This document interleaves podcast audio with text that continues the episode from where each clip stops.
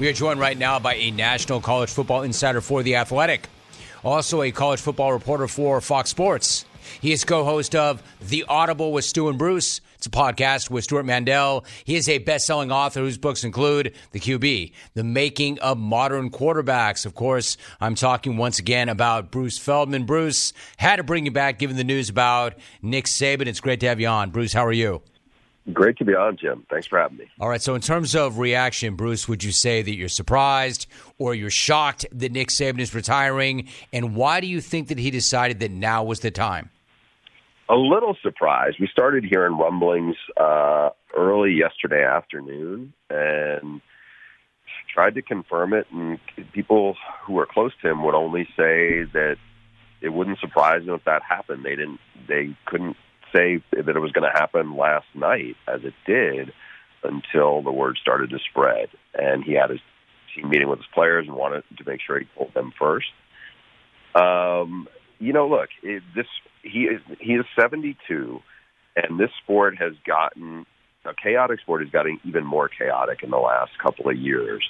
Not just the transfer portal, not just NIL. The coaching calendar is completely out of whack and I think it's a lot of it's a big juggling act. And this is a guy who has always stayed two steps ahead of the competition.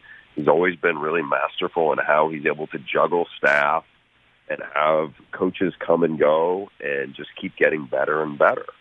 Um, it, it's you'd always heard that at some point Nick Saban wanted to, to try his hand at TV and maybe end up at ESPN, maybe at College Game Day or something like that.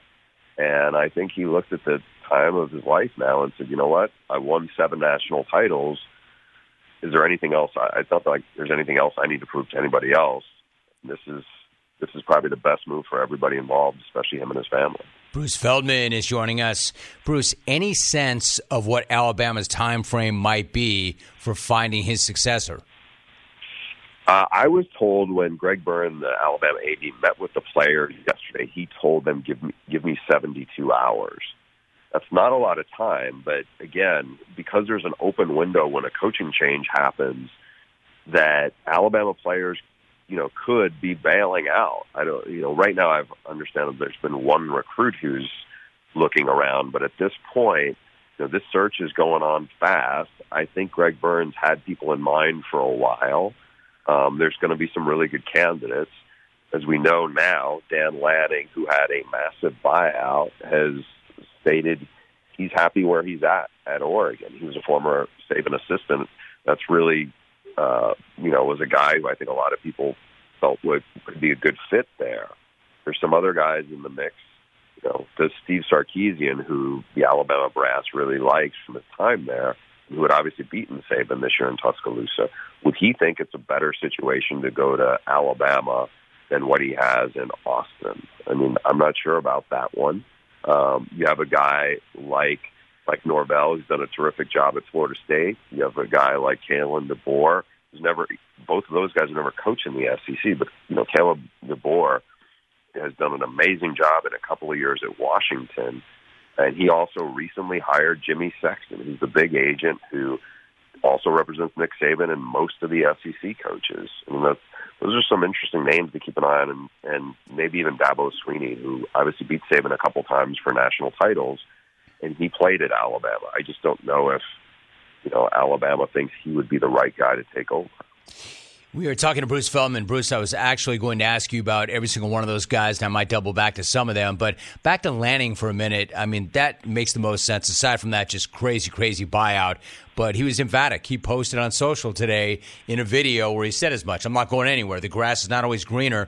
If you had to get inside his head, why do you think? I mean, maybe it's a comfort level, but why do you think that he would prefer Eugene over Tuscaloosa and Oregon over Alabama? I think there's a couple of factors here. You know, he's got a young family. From whenever I've talked to him, he said they really like it there in Eugene. I think he knows, you know, he worked in the SEC first at Alabama and then at Georgia. He knows what the SEC fishbowl is like. I also think he realizes they have a loaded team again this year. They came close to making a 14 playoff this past year. He gets Dillon Gabriel, who's coming there from from Oklahoma, terrific quarterback, great fit for them. He's got this. I feel like he knows Oregon has the NIL piece figured out as well as anybody. Got the relationship with Phil Knight, which is a huge piece for them to play. They got terrific facilities. And I would not at all be surprised if they win the Big Ten in their first season in the league. And they can make a run at a national title there. So I, I think rather than be the guy who followed Nick Saban, and that has a ton of weight to it, I think he knows that he can he can have a really special thing up there in Eugene, Oregon. Bruce Feldman's joining us. You're right. Always tough to be the guy to follow the guy, and even tougher to be the guy to follow the goat. But I'll tell you a guy who's got no fear, somebody we have not discussed, and that would be Lane Kiffin, which would be pretty wild, right? Let's just talk about this for a minute. I mean, he knows how things are done there. He has been there before. He would not shy away from the expectations. Where would you slot Lane in all of this? You know, he obviously knows what it's like in Tuscaloosa from work there.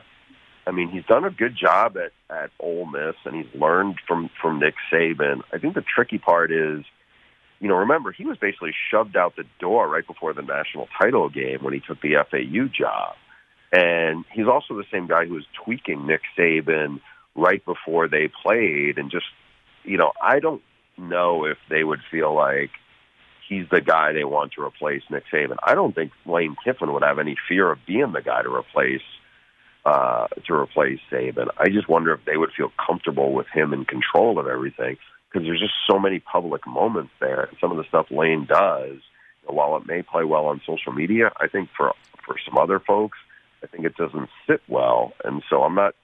Know, I'm I'm skeptical that they would go in that direction. I think you make a very good point. Bruce Feldman joining us for a couple of more moments. Hey, Bruce, back to Sark for a minute. Do you think the Bama job is better than the job he has right now? I think it actually is. Now, look, you probably can get more stuff done administratively, you know, through Alabama football than you can maybe with some some red tape that you might have at Texas. But the other big piece of this is he's right now at Texas. He replaced Tom Herman. He goes to Tuscaloosa. He's replacing Nick Saban. That is a way different expectation level, and you know your recruiting base is still still really strong in Austin, just as it would be I just think the part about replacing Saban compared to replacing Tom Herman is a way different dynamic. But you know, I know that people in Tuscaloosa really thought highly of Sark from his time there, and I know he he he saw a lot of positives with him with with that situation from his experience in Tuscaloosa. Hey Bruce, how much of a say do you think that Nick Saban has in his successor? I know he's going to have a voice in it. I I don't think it'll it'll be his decision, obviously, but I think he will have a lot of feedback. I mean, there's you know there's guys out there you'd say, okay, this is somebody I could see them you know kicking the tires on, but I think they got to move so fast. Um, you know, it's just it's going to be interesting to see what they do because you know the AD told them told the players, let you know, give me 72 hours. That's gotta you got to work fast on that. I think that's wild. One last stop before you go, Bruce. What about Kalen DeBoer? Like everybody who knows knows this guy's a hell of a football coach on every single level. I mean, th- there is so much to like about this guy. He is an amazing football man. Do you think that he would want that? Like, if you had to get inside his head, what's his headspace like? Because he's in a really good spot too. Do you think that he would want to be the guy to follow the guy? Do you think he'd want to be in the SEC? It's a great question. I mean, he is a terrific coach. I think he's one of the five best coaches in college football right now. He did an amazing job turning that program around from a four and eight season the year before he showed up. The one part that I don't, you know, like that makes me a little curious is just recently he hired, he switched agents to go with Jimmy Sexton, who's the biggest agent in college football, who's also Nick Saban's agent, also represents most of the SEC head coaches. And while I know that he's never been that guy, you know, to be, work in the SEC, I mean, he's hired somebody who knows that landscape. So who knows? It's I guess it's possible. It's pretty amazing that we could find out within the next 72 hours. Last thought, what about Dabo? I mean, a few years ago, Bruce would have been a no brainer, right? He played ball there. He was beating Nick Saban in big games. Do you think that Bama would have any interest in Dabo at this point?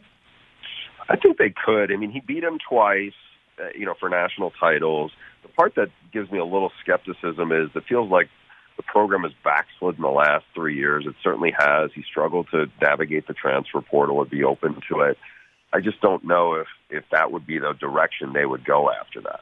Bruce Feldman is a national college football insider for The Athletic, also a college football reporter for Fox Sports, a best selling author as well, and came back on to talk about Nick Saban. Bruce, really appreciate you. I didn't want to go back to you so soon. However, on a story like that, I knew I had to. So thanks so much for doing that. Always great to be on with you, Jim. Thanks for Thank you, Bruce. Have a great day. Appreciate you.